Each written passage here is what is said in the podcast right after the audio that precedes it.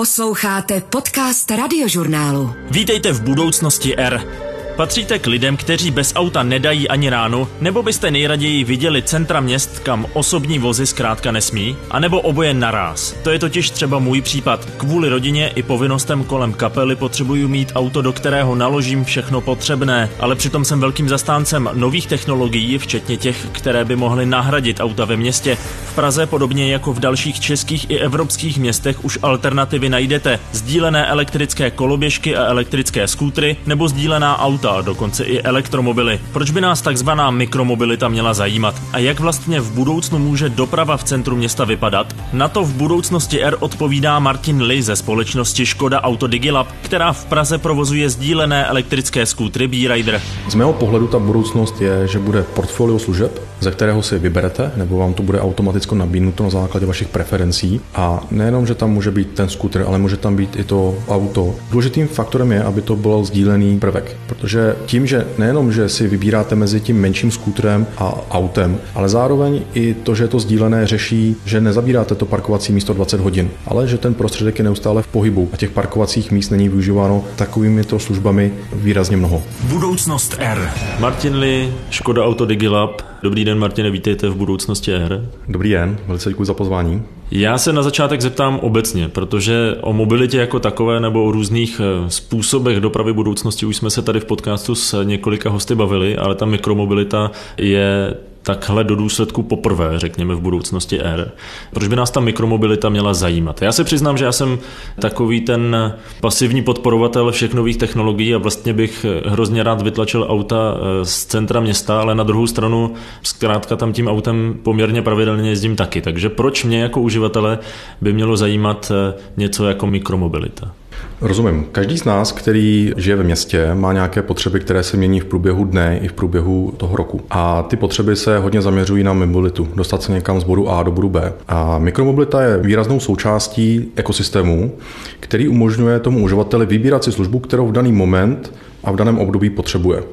A mikromobilita konkrétně se zaměřuje na první a poslední míly, to znamená někam komfortně a bezpečně dojet a na vzdálenost několika kilometrů. Na ty větší samozřejmě jsou pak jiné služby, které jsou na to vhodnější. Takže z toho důvodu by vás to mělo zajímat, jako každého z nás. Mikromobilita vám dokáže pokryt určitou potřebu mobility, která je specifická v daném čase a na základě té specifikace kilometrů. Je to jenom můj dojem a řekněme aktuální stav eh, té mikromobility konkrétně v Praze nebo řekněme v Česku, že ta dostupnost je aspoň z mého pohledu stále, nechci říct jako malá, ale přece jenom pořád nemám pocit, že přijedu do centra a když se rozhodnu, že potřebuji něco převést, tak tam bude k dispozici odpovídající prostředek, anebo že když se chci přemístit, tak to zrovna asi najdu, buď to skúter nebo nějakou koloběžku, něco podobného, ale je to jenom můj pocit, nebo je to nějaká vývojová fáze, kterou prostě musíme rozvinout? Je to, řekněme, oboje. Vy musíte ty služby zaprvé znát, abyste věděl, co chcete poptávat, co chcete eh, konzumovat jako uživatel. A za druhé, například zde v Praze služby na základě té poptávky výrazně rostou a bude ještě nějakou dobu trvat, než se veškeré služby a ten trh ustálí. To znamená, aby ta poptávka, kterou vy máte, byla vykryta tou nabídkou například z naší strany za společnost B-Rider. A je ta nabídka zatím dostačující? Z našeho pohledu, a vidíme to na číslech, je výrazná poptávka po mikromobilitě, konkrétně po službě B-Rider. Vidíme to na číslech, kdy jsme najezdili víc než půl milionu kilometrů s našimi uživateli. To znamená, vidíme trend, že ta poptávka je neustále zvyšující se. Chápu, o B-Rider zájem je a asi to naznačuje i to, že jste eh, už zamířili do Brna, k tomu se ještě dostaneme, ale roste to ten trh teda? Protože koloběžky na každém rohu, B-Rider už taky potkám poměrně pravidelně, teď přibyly další eh, skútry jiných společností, stává se to koloritem docela, potkávám to běžně i v provozu, to znamená, je to na stoupající cestě tedy podle vás. Přesně tak. Vidíme, že uživatelé chtějí více jezdit, chtějí mít skútry mnohem blíž k sobě, aby mohli na ten skútr skočit, vzít si helmu a rovnou odjet. Nechtějí výrazně daleko chodit, takže ta poptávka i vzhledem k tomu, že my edukujeme trh, protože jsme službou, která přivádí ty skútry k uživatelům mnohem blíž, tak se snažíme edukovat ty uživatele. A ta naše snaha edukovat ten trh a přiblížit skutry k uživatelům má i za důsledek to, že je větší poptávka. A to vidíme, když je pěkné počasí, když je nějaká speciální událost, tak opravdu uživatele preferují skočit na skútr, než například vyjet někam autem a nevědět, jestli tam dorazí včas, protože na tom skútru máte poměrně jistotu, že nebudete vyset v dopravní zácpě. Je to skutečně spíš jako edukace, nebo to, že jsme líní a čím dál tím víc potřebujeme mít nějaký prostředek, nebo nechci říct líní, možná spíš, že vyžadujeme nějakou časovou efektivitu toho, že se tam prostě dostaneme v ten moment, kdy chceme a nechceme mít tu, tak jak jste říkal, nejistotu, no ale spíš možná tu nepříjemnost toho, že někde jedu pozdě. Nebo... Není to ta línost, je to opravdu, že ten městský život a ta rychlost současné doby vyžaduje to, aby my, každý z nás, hledali efektivní způsoby, jak něco udělat. A ta doprava ráno když jdeme do práce nebo jedeme po práci domů na schůzku, vyžaduje to, abychom měli velice přesný timing, protože jestli někam půjdete 15 minut nebo 45, už je poměrně velký rozptyl. A z toho důvodu i naši uživatelé preferují takovéto služby mikromobility, protože vědí, že pokud je skutr blízko, velice rychle se dostanou do toho bodu B. Tím autem může to být komplikovanější. Jestli přijede například taxislužba nebo jiná služba mobility, ten skutr je poměrně jistější. Jak se dá efektivně zvyšovat ten komfort uživatelů takovéhle služby? Dá se to udělat tak, že si zkrátka vezmete počet zákazníků, které máte, registrovaných, a vynásobíte si to číslo třemi a bude tam prostě třikrát víc skútrů k dispozici než je těch uživatelů, tak, aby to pokrytí, řekněme, bylo co největší, nebo se tam spíš musí pracovat s nějakou efektivitou toho, že těch skútrů je v úvozovkách tak akorát a vlastně to roste postupně jenom s těmi přibývajícími uživateli. Všechny ty způsoby, které jste popsal, jsou správné. My je používáme všechny zároveň, to znamená nejenom poměrový výpočet, kolik těch skútrů nebo uživatelů by mohlo být v dané oblasti a čase, ale i koukáme na základě reálných dat, jak často, kdy ty uživatelé služby skutry používají. A tam už se jde po složitějších modelech, kterými se dokážeme dopracovat na to, jaká ta poptávka v budoucnosti může, může být. Když jsme se bavili, že to postupně roste, to odvětví, řekněme, nebo eh, řekněme ta nabídka těch služeb, jak to vlastně vypadalo v průběhu toho letošního roku? Protože Zachytil jsem jednak i nějakou vaši kampaň, co se týče jako promování, řekněme, toho bezkontaktního způsobu cestování, to znamená místo v nabité MHD v létě eh, jste lákali na ten skútr. Mělo to nějaký reálný dopad, ať už negativní nebo pozitivní? Když se zaměříme na průběh celého roku, řekněme od 1. března, kdy jsme spouštěli službu, tak samozřejmě pak přišla covidová krize a my jako Škoda Auto jsme reagovali, Škoda Auto pomáhá iniciativou, kdy B-Rider poskytl veškeré skútry doktorům. Tato iniciativa běžela a podpora běžela od 30. března do 15. května a tam jsme viděli výrazný nárůst počtu využití skútrů a těch jízd, protože doktoři ve velké míře využívali naši službu tak, aby se dostali bezpečně a i včas do práce, aby mohli podpořit a bojovat v té situaci. Na 8 dní jsme umožnili i všem našim uživatelům jezdit eh, zdarma a tam jsme viděli opravdu výrazný nárůst eh, počtu jízd. A pak byla otázka, co se stane po tomto období, jak lidé budou reagovat na tu situaci a jak budou se pohybovat po tom městě. Co víme eh, na základě skutečných dat, a jak jsem zmiňoval, ta poptávka neustále roste, zájem o mikromobilitu, kdy jdete sám nebo s někým ve dvou, je preferovanou službou. Není to, že bychom nahrazovali MHD, městskou hromadnou dopravu. My jsme prostě nějaký doplněk pro specifickou skupinu uživatelů na základě té dané potřeby. Dostat se v nějakém čase i třeba tak, abych nepotkal jiné lidi. Vy jste říkal, že to vzrostlo s tou eh, nabídkou na pár dní jezdit zdarma je to velký faktor, to, kolik ta služba vlastně stojí, protože na druhou stranu, já jsem natáčel třeba eh, s Jurajem Atlasem o jeho Miles, kde jsme se bavili hodně o tom, že to není prostě, řekněme, služba pro lidi, kteří nesednou do taxíku, protože jim to přijde drahé. Takže by mě vlastně zajímalo, nakolik tohle to je, a teď to řeknu ošklivě, ale jako zábava pro zlatou mládež v Praze, která zkrátka je zvyklá si za takovéhle služby zaplatit a v úvozovkách si to může dovolit, nebo nešetří každou korunu, když to tak řeknu. Hraje tohle tohle roli? Jako cítíte, že to je tahle skupina lidí, která se na to nechala přesvědčit, protože se zkrátka nebojí si za to zaplatit? Já to takhle nevidím. To období, kdy jsme to poskytovali zdarma, bylo období, kdy si to noví uživatelé mohli vyzkoušet. Takže bylo to spíš výrazné zpřístupnění té služby na základě toho, že to bylo zdarma. Co se týče toho běžného využívání, samozřejmě jsou určité zákaznické segmenty, které jsou citlivější na, na tu cenu. My chápeme cenovou politiku a to nastavení, jaké máme jako efektivní, což je reflektováno v té zvyšující se poptávce a využívání naší služby. My máme dva modely placení, you go, kdy platíte 5 korun za minutu a platíte za jednotlivou eh, jízdu, a nebo si můžete koupit minuty dopředu v daných balících, kdy ta cena výrazně klesá. Takže víme na základě zákaznické reakce, že to cenové nastavení je, je dobré a to znamená, že eh, nejsme službou pro zlatou mládež, jsme opravdu službou pro to široké publikum. Já se musím omluvit všem, kteří nás poslouchají jezdí na B-Rideru nebo jiných službách a uráží je pojem eh, zlatá mládež. Nebylo to myšleno tak eh, pejorativně, jak to asi běžně, běžně má, to spojení, ten význam.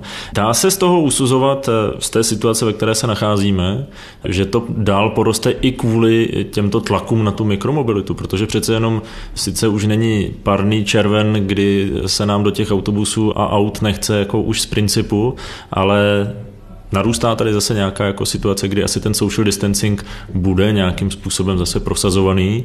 Dá se i na základě toho očekávat, že ty služby obecně porostou mimo jiné i kvůli tomuhle faktoru? Je to jedna z variant. My nedokážeme předpovídat, jak se ta situace bude vyvíjet, ale připravujeme se na ten scénář, kdy eh, by byla situace horší a proto ty skútry nadále dezinfikujeme a plánujeme samozřejmě dále dezinfikovat a poskytovat další ochranné prostředky pro ty uživatele, kteří by preferovali naši službu například před jinými službami dopravy anebo jinou formou dopravy po městě. Takže nedokážeme předvídat, jak se ta situace bude vyvíjet, ale pracujeme na tom, i kdyby ten scénář byl ten horší, abychom byli schopni nabídnout tu službu i nadále. Je to globální trend to, že pravděpodobně i díky té situaci skutečně se to rozšiřuje čím dál častěji. Protože já když bych to řekl jako ošklivě, tak ono se to svým způsobem pro tu mikromobilitu a pro podobné služby trefilo v docela příhodného času, kdy to samo o sobě pravděpodobně rostlo a teď ještě tam byl takový jako lehký společenský push na ten social distancing? Je možné, že opravdu ta situace nahrává tomu, aby mikromobilita nebo obecně ty individuální způsoby dopravy byly preferované těmi uživateli. Ale my i vidíme, když jsme spustili službu v loňském roce, že ta poptávka byla okamžitě a nebylo tam žádná specifická situace, která by nutila uživatele preferovat nějaký způsob dopravy. Opravdu oni hned začali používat naší službu a nebylo to na základě toho, že se báli. Naopak bylo to, že chtěli. A to se vracíme k tomu bodu, kdy jsem popisoval, co my řešíme tou mikromobilitou. Je to opravdu dostat se někam jednoduše z bodu A do bodu B a to bude za situace, kdy je tady nějaká krize, anebo i tady není. To znamená, situace nám může přispívat k tomu, že někteří budou preferovat individuální způsob mobility, ale stále to gro, ten, ten core ten hlavní problém, který řešíme pro naše uživatele, je efektivní způsob dopravy po městě. Mikromobilita řeší mimo jiné to, jak nabídnout obyvatelům měst alternativu, díky které by se po centru města nemuseli pohybovat automobilem. Třeba Juraj Atlas, spoluzakladatel Liftaga, se se svojí novou službou Miles rozhodl zaměřit na to, aby lidé do města autem ani nejeli. Tím, že jim nabídne službu, která vypočítá nejrychlejší trasu za využití hromadné dopravy v kombinaci s taxislužbou, při které navíc uživatel téměř nebude muset čekat na přestup a taxi ho pak po vystoupení z MHD doveze až domů. O Miles jsem si s Jurajem Atlasem v květnu povídal v budoucnosti R. Spousta lidí, kteří ráno sednou do vlastního auta a jedou vlastním autem do centra měst, to nedělají kvůli ránu a nedělají to kvůli denních uh, pohybech po městě, ale dělají to kvůli tomu večeru. Ráno jsme plní energie, když to večer tu energii nemáme. A čím později večer pojedeme domů, tak tím méně dostupná nebo více diskomfortní ta městská hromadná doprava je. Právě kvůli tomu, že se snižují například frekvence těch spojů. A tím, jak máme málo energie večer, tak vlastně chceme o to více mít komfort. A to naše auto, které na nás čeká přes den na parkovišti u práce, tak pro nás ten komfort dneska představuje. Proto vlastně vznikl Miles s tím, pojďme vlastně zvýšit komfort a garantovat ten komfort na večerní přepravu na cestu domů. A tím vlastně budeme mít největší impact, největší důsledek toho, že část lidí, kteří dneska ráno se rozhodují a sedají do vlastního auta, tak přestanou dělat a začnou využívat MHD. Posloucháte Budoucnost R. Podcast radiožurnálu o vědě, medicíně a moderních technologiích. Jak se na to tváří vlastně ta města jako taková? Je to něco, co ty městské části vlastně zajímá? Pro nás spolupráce s městem je velice důležitá pro jakýkoliv projekt, na kterém pracujeme jako Škoda Auto a Škoda Auto Digilab. To znamená, že v případě B-Riderů eh, my postupujeme v souladu s memorandem, které je podepsáno mezi společností Škoda Auto a magistrátem hlavního města Prahy to samé eh, memorandum jsme podepsali i s městem Brno. A pro nás je velice důležité, aby nám město říkalo, jaké jsou ty parametry, jaké věci, kterým by se chtěli vyhnout, bychom měli zapracovat do těch našich plánů a té služby. To se i tak stalo v Praze. My jsme si vyslechli jednotlivé městské části, byl tam dialog o tom, jak ta služba má fungovat, jakých věcí bychom si měli vyvarovat a to jsme zaimplementovali během toho spuštění i nadále během toho vývoje projektu v současné době. Například jak řešit parkování, jak nastavit zónu v tom městě, které té oblasti máme vykrývat prioritně a tak dále. Co byla taková největší obava, řekněme, těch, těch měst? Je to to parkování, protože když se tady rozbíhaly všechny ty koloběžky a podobně, tak eh, to bylo samozřejmě tématem číslo jedna, že se zkrátka v úvozovkách jako válejí všude. Ano, parkování jedno z hlavních témat. Další téma byla například bezpečnost uživatelů. My, jelikož je skúter dopravní prostředek, tak poskytujeme dvě helmy pro ty uživatele a máme tam i další bezpečnostní prvky, které my máme a budeme dále využívat, aby nejenom parkování bylo z těch témat, které řešíme vůči uživatelům a městům, ale i bezpečnost a, a další věci, jako například ta zóna, kdy velice rychle jsme schopni reflektovat potřebu nebo požadavek ať už uživatelů nebo i města na změnu té zóny. Ať už to znamená rozšíření nebo naopak omezení. Co je na tom naopak jako zajímá? Co si z té služby to město chtělo vzít? Já když nad tím tak jako uvažuji, tak kdybych byl starosta městské části, tak asi budu chtít, eh, aby například ty b nebo jiná služba mělo nějaké v úvozovkách stanoviště, kde bude garantováno, že tam vždycky několik kousků bude někde u hromadné dopravy u nějakého přestupního uzlu a podobně. Tohle jsou nějaké, jako, eh, řekněme, požadavky, které tam města měla, nebo v té části. Jak já jsem zavnímal, to, co ty městské části a města chtějí nabídnout, mm, když taková služba přichází do města, je poskytnout tu službu uživatelům, to znamená jejich občanům, kteří o to mají zájem. A zároveň, aby ta služba a její provoz neovlivňovalo tu druhou skupinu, která o takovou službu zatím nemá zájem. To znamená vybalancovat zájem občanů, kteří chtějí tu službu využívat a zároveň, aby ten provoz služby neovlivňoval negativně například tím parkováním, jak jste zmiňoval u ostatních služeb, ostatní občany, kteří takovou službu zatím nechtějí využívat. Když jsme zmiňovali eh, třeba to Brno, kde jste nějakým způsobem už komunikovali i s tím městem a podobně, je to hodně jiné vstupovat do jiného města. Je třeba nějakým způsobem tu službu jako už dopředu individualizovat a upravit oproti té Praze, nebo, nebo můžeme vzít model, který nějakým způsobem funguje v jednom městě a pak už se řeší jenom jako drobné detaily. Ten postup může být takový, že vezmete ten model, který je v Praze a pak záleží na specifikaci daného města, jak výrazně ho musíte měnit.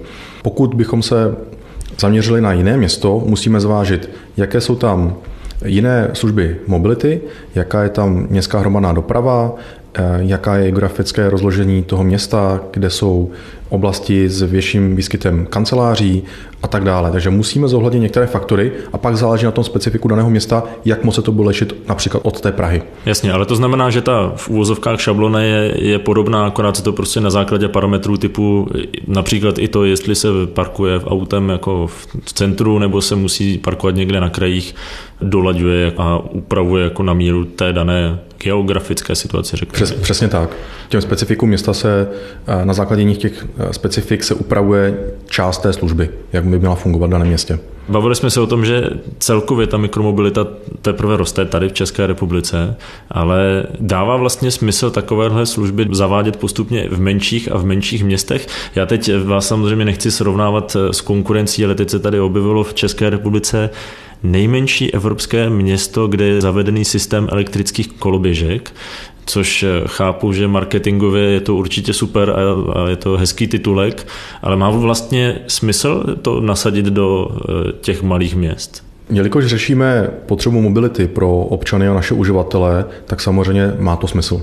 Pak musíme ale koukat, jaké jsou ty specifika daného města, eh, jestli už ta velikost neumožňuje efektivní provoz takové služby, která zase má nějaké požadavky. Vy tam musíte mít zázemí, musíte tam mít další aspekty, které umožňují provoz té služby. Takže nelze asi generalizovat, jaká velikost města už není dostatečná pro skútry, ale může být například vhodná pro jinou službu, ať už je to peer-to-peer sdílení aut, nebo je to jiná služba mobility. Takže za skútry je tam určitě několik faktorů, které zvažujeme, jestli je taková služba vhodná pro město. Takzvané last mile solutions se netýkají jen přepravy osob, ale i zboží. Rozvážet ho po centru města velkými dýzlovými dodávkami není zrovna ideální. V úzkých ulicích a hustém provozu je takové auto většinou neobratné a často navíc jezdí zbytečně poloprázdné. Řešení představila na loňském Oslo Innovation Week švédská společnost Clean Motion. Je to pracovitá včelka a je bezemisní, takže to pojmenování přišlo tak nějak samo. S Christopherem Svederem ze švédské společnosti Clean Motion stojíme u malé elektrické tříkolky ZB. Tohle je verze se zavíracím nákladovým prostorem. Stačí takhle otevřít a máte prostor, do kterého se toho celkem dost vejde.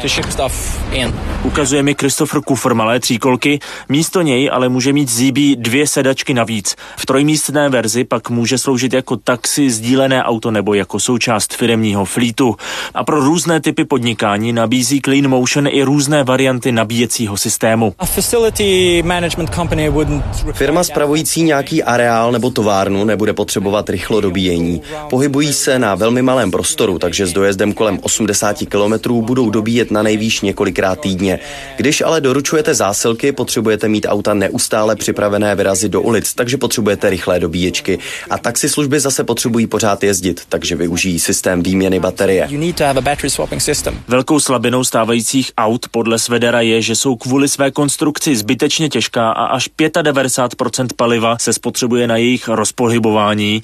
Tříkolka zíbí ale nemá ocelový rám, je vyrobená z kompozitních materiálů a na její pohon tak stačí malá baterie, která tak dál nezvyšuje její hmotnost. Zíbí je tak velmi mrštná a na cestě zabere jen asi čtvrtinu plochy běžného auta. Posloucháte Budoucnost R. Jsem rád, že jste zmínil to sdílení aut, protože já vlastně celou dobu uvažuju, co je pak taková ideální varianta? A tak, jak jsem na začátku říkal, já jsem pořád ještě automobilista a z různých důvodů mi to auto je pohodlnější asi hlavně než ty skutry jako takové. A uvažoval jsem, jestli teda do budoucna mě to stejně donutí, že jako budu muset jezdit na tom skútru, protože na tam nic jiného nebude, nebude tam jiný typ eh, dopravy. A teď se omlouvám, že to schrnu do jedné kategorie, pro mě v tuhle chvíli skútr a koloběžka typuje eh, v principu podobné, individuální doprava na jedné ose a není to prostě to, že sednu do auta a jedu. To znamená, je třeba v tom brát potom do budoucna v potaz i to sdílení aut jako takových. To znamená, že ta kombinace v tom městě nebude jenom to, že si vyberu, že tam pojedu svým autem a nebo na skútru, ale jestli tam vůbec vědu svým autem nebo si pomůžu službami, jako jsou sdílené skútry a jako jsou i sdílená auta? Určitě. Já vám odpovím ve dvou odpovědích. První je, jak vnímáte budoucnost. Ano, ekosystém těch mobilních služeb má být takový, aby vaše potřeba, když vyjdete do města autem nebo jinak, abyste mohl navázat, což je ten multimodální způsob dopravy. To je i něco, na čem pracujeme. Máme službu CityMove, která vám umožňuje vybrat si preferovaný způsob dopravy v městě i mimo město. Proto je důležité, aby v tom ekosystému byly služby, které pokrývají nejen vaši potřebu auta, ale i například skútrů a dalších způsobů dopravy. A na tom, na tom pracujeme, jako Škoda Auto Digilab. Co mě zaujalo, jste zmínil, že budete muset využívat například službu skútrů. Vy nejenom, že budete do určité míry muset, protože budete spěchat nebo budete si chtít tu cestu užít, vy budete i chtít, protože až na ten skuter sednete, vy jste zmiňoval před rozhovorem, že jste ještě s námi nejel, že nevíte, jestli eh, je to pro vás volný způsob dopravy a tak dále, tak jakmile si to zkusíte, tak uvidíte, že to je velice komfortní, zábavný a určitě i bezpečný způsob dopravy po tom městě. Vy jste zmiňoval, že i máte určitý respekt takové službě jet na jedné stopě. My i z toho důvodu pracujeme a poskytujeme motoškolu, skútr školu našim uživatelům, kteří právě mají takovou obavu, aby se mohli seznámit s tím skutrem, jak ho dávat ze stojánku a na stojánek, jak ten skútr nastartovat, bezpečně brzy zatáčet. Takže, eh, jak jste zmiňoval, není to, že budete muset využívat naše služby a službu B-Rider, ale vy, jakmile ji zkusíte, tak uvidíte, že ji budete chtít využívat. Jsou tam i jiné ty aspekty, než jenom ty čistě praktické. Tak to si řekneme za rok, jestli to zafungovalo a přesvědčilo mě to.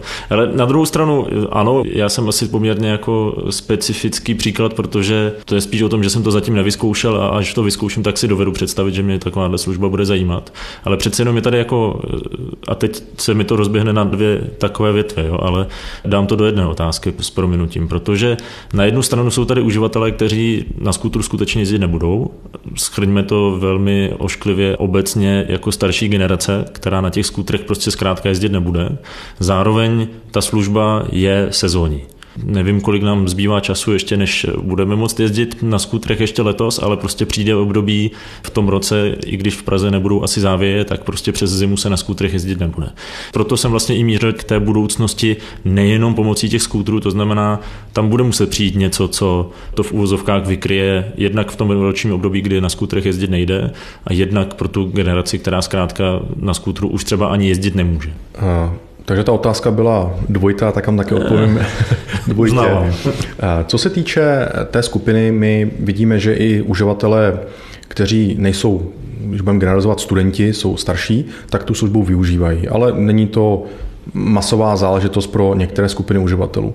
Ty budou preferovat jiné služby, jako například vypuštění auta na, na Hopigo. Takže ano, nejsme schopni jednou službou pokrýt potřeby a preference všech uživatelů, potenciálních uživatelů. To je role toho ekosystému, na kterém pracujeme. Abychom nabídli tím multimodalem preferovaný způsob. Já nechci jet ve dvou, chci jet ve třech, půjčím si auto na Hopigo, anebo když jsem student, tak na službě Uniquay. Chci se dostat jiným způsobem, od našich jiných partnerů, pojedu touto službou a pak navážu a využiju naši službu. Co se týče té sezónnosti, já jsem částečně na to odpověděl v té první části. Když například budu student, tak můžu jezdit, když je pěkné počasí eh, na našich skúterech B-Rider a když už eh, bude chladněji, tak si můžu půjčit eh, Unique auto. Pokud budu nestudent, mohu si půjčit auto na Hopigo. To zase je to role toho ekosystému, aby si poradila nejenom s těmi zákaznickými preferencemi, které se mohou měnit s věkem, ale i které se mohou měnit s eh, vlivem počasí, kdy například na skutru, když bude mrznout, prostě jet nechcete. Jasně, já teď nechci vyznít, že do toho cíleně rýpu, jenom z mého pohledu je rozdíl, jestli budu jezdit na skútru a jestli si půjčím auto. Přijměme předpoklad, že do budoucna nebudou spalovací motory v těch autech, že třeba možná i nějakou regulací vjezdu eh, do centra měst prostě se tam budou pouštět jenom elektromobily nebo třeba hybridy nebo vodíková auta, dejme tomu, ale pořád to bude auto, pořád to bude relativně velký, jak to říct, velký stroj. Jako. A možná je to jenom naivní představa, že by něco mělo nahradit to auto i to sdílené auto v tom centru, ale co je vlastně ta ideální budoucnost? Že to, že to zkrátka nebude mít splodiny a s tím, že to zabírá nějaké místo, se hold smíříme, protože to někdy budeme potřebovat. Zase potřeba koukat na to, proč někam jedete. Jedete, protože se chcete přemyslit vy jako fyzicky, abyste měl nějaký meeting nebo chcete něco nakoupit. My pracujeme na službách, které dokáže vykrýt nejenom tu vaši potřebu přesunout se fyzicky z bodu A do bodu B, protože se tam chcete dostat jako vy, anebo chcete konzumovat nějakou službu, eh, něco si vyzvednout a tak dále. A zase je to role toho ekosystému, aby vám pokryl nejenom tu vaši potřebu dostat se někam jako vy jako osoba, ale abyste případně tu službu nebo zásilku mohl dostat jiným způsobem, než si pro ně osobně dojet. Třeba v loni v Oslu vlastně představovali na Oslo Innovation Week taková malá vozítka, což nebyla ani motorka, dokonce myslím, že to byly dokonce malé příkolky, které byly od nějaké sdílené služby až po pošťáky, rozvoz jako last mile deliveries. Ono to vypadalo hrozně lákavě, protože přesně to udělalo takový kompromis mezi jednostopým vozidlem a velkým autem. Toho místa to prostě zabíralo míň, konkrétně ta společnost, myslím, říkala, že vlastně je to jako čtvrtina auta v podstatě. To znamená, dá se čekat, že dlouhodobě se ta služba, nebo ty služby budou rozvíjet tím, že teď známe skútr, známe auto, tak se naučíme je používat tím způsobem, řekněme, zapadajícím do mikromobility a do toho ekosystému a časem přece jenom se tady budou objevovat nějaké technologické varianty toho, že nepojedeme sice na skútru, ale pojedeme v malém jako městském vozítku? Já si to dokážu představit, protože zase to eh, městské vozítko, které vy se takto nazval, může vykrýt eh, nějakou zákaznickou potřebu. Takže z mého pohledu ta budoucnost je, že bude portfolio služeb, ze kterého si vyberete, nebo vám to bude automaticky nabídnuto na základě vašich preferencí. A nejenom, že tam může být ten skuter, ale může tam být i to auto. Důležitým faktorem je, aby to byl sdílený prvek, protože tím, že nejenom, že si vybíráte mezi tím menším skútrem a autem, ale zároveň i to, že to sdílené, řeší, eh, že nezabíráte to parkovací místo 20 hodin, ale že ten prostředek je neustále v pohybu a těch parkovacích míst není využíváno takovými to službami výrazně mnoho. A zároveň tam ale musí být v tu chvíli teda dostatečný počet vozítek na to, aby když já si sednu do restaurace a na dvě hodiny teda to autíčko pustím, aby ho mohl využívat někdo jiný, tak ale aby až vylezu ven, aby tam teda na mě čekalo nějaké jiné v Ano, ano, ten zákaznický komfort, to, aby ten daný prostředek byl k vaší dispozici, když ho zrovna potřebujete, je důležitý faktor, aby ty služby mohly efektivně reflektovat potřeby zákazníků. Říká Martin Li ze společnosti Škoda Auto Digilab. U mikromobility, Last Mile Solutions a dopravy obecně zůstaneme i v příští epizodě, kdy vyspovídám Rolanda Klubra ze společnosti Teron Advisory Group, který se zaměřuje na inovace právě v oblasti dopravy. Pokud nechcete, aby vám příští epizoda unikla, dejte si Budoucnost R mezi oblíbené v naší aplikaci Můj rozhlas, případně v dalších podcastových aplikacích. A pokud se vám tento díl líbil, budu rád, když ho nazdílíte třeba na sociálních sítích. Budoucnost R poslouchejte zase ve čtvrtek v už zmíněné aplikaci Můj rozhlas, na webu radiožurnála.cz, ve Spotify a dalších podcastových aplikacích. Mějte se krásně a žijte udržitelně. Z budoucnosti R se loučí Vojtěch Koval. Poslouchali jste Budoucnost R. Podcast radiožurnálu o vědě, medicíně a moderních technologiích.